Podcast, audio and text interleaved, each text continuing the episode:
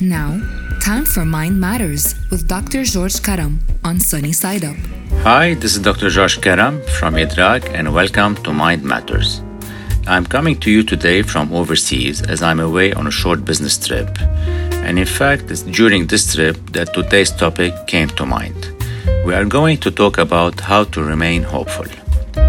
I cannot lie to you, things these days are bleak. The coronavirus has fundamentally changed the way our society works. And even more depressing for us Lebanese is the financial collapse, the Beirut explosion, and now the political deadlock.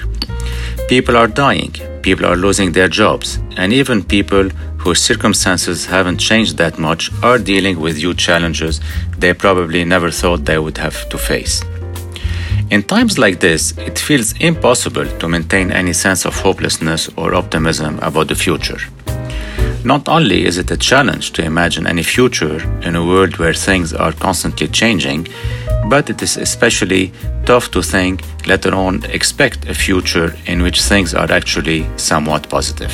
But as uncomfortable as it may feel, pushing ourselves to imagine that better future may be a crucial way for us to maintain some semblance of mental well-being, now and whenever that beautiful future does arrive. Yes, learning how to be hopeful is nice and helpful.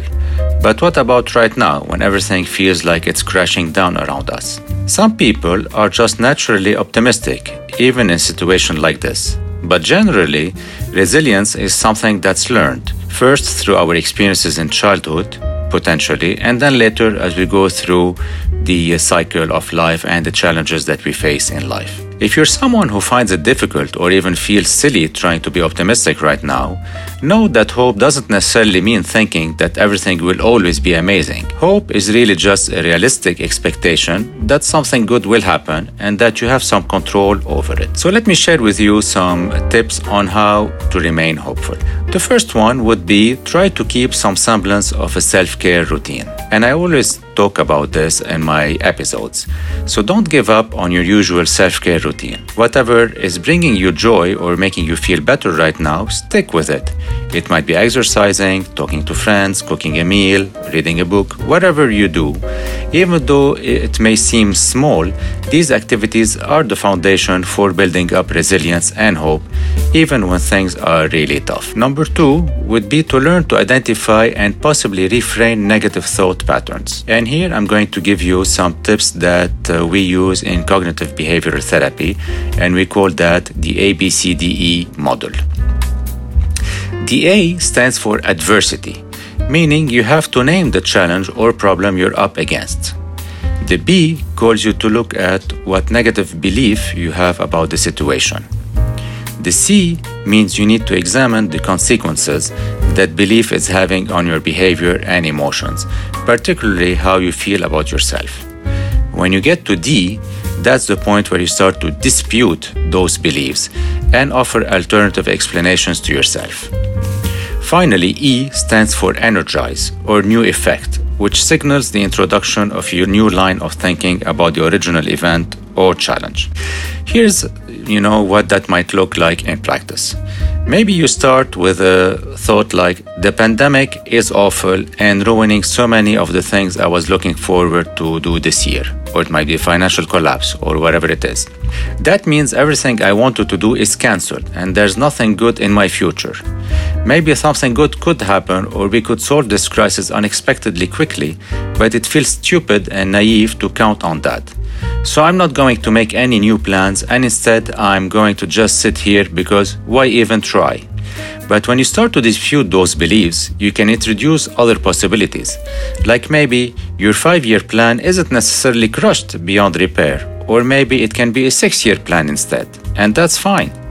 Yes, of course, the effects of the pandemic or the financial collapse are challenging and will require us to work out of our comfort zone to adapt, but all is not completely lost. And if you can intervene in those thoughts patterns, you can and you are uh, carving out the space for a new belief to take uh, hold, perhaps even one that's hopeful. A third tip would be remember that you can still control some things in your life. And that tip, you know, I really like it and I do exercise it myself regularly. Being hopeful relies partly on having a sense of control. And it's the idea that you can exert an influence on the world around you and that the actions you take can have positive consequences in your life. But obviously, there are some situations that are really and truly beyond your control, like lo- losing a loved one, let's say, or the pandemic right now, or the financial crisis. You know, these things are not under our control. But taking some control could include elements of your self-care routine that you're already doing. Or you might uh, need to go beyond that. For example, many people find it that, you know, small acts of compassion, like volunteering or helping uh, others, help build that sense of control, even in a chaotic situation like this. To be able to make the lives of others a little easier might allow you to see that there is some action that you can still take. And remember, you don't need to literally solve the entire pandemic or the financial crisis to be helpful. And saying that you do still have the power to make an impact, however small it is, may be just what you need to cultivate more hopeful thoughts and behaviors that promote them. And with that, I would like to thank you for tuning in. And if you have any questions or topics that you would like me to address, please WhatsApp us at seven eight nine zero five eight eight eight or on Light F M social media platforms. Also, I would encourage you to visit I D R A A C's social media platform, and that's I D R A A C, where more tips and techniques are shared daily on our platform. I will see you on Tuesday with a new mental health topic, and always remember, there is no health without mental health. That was Mind Matters with George.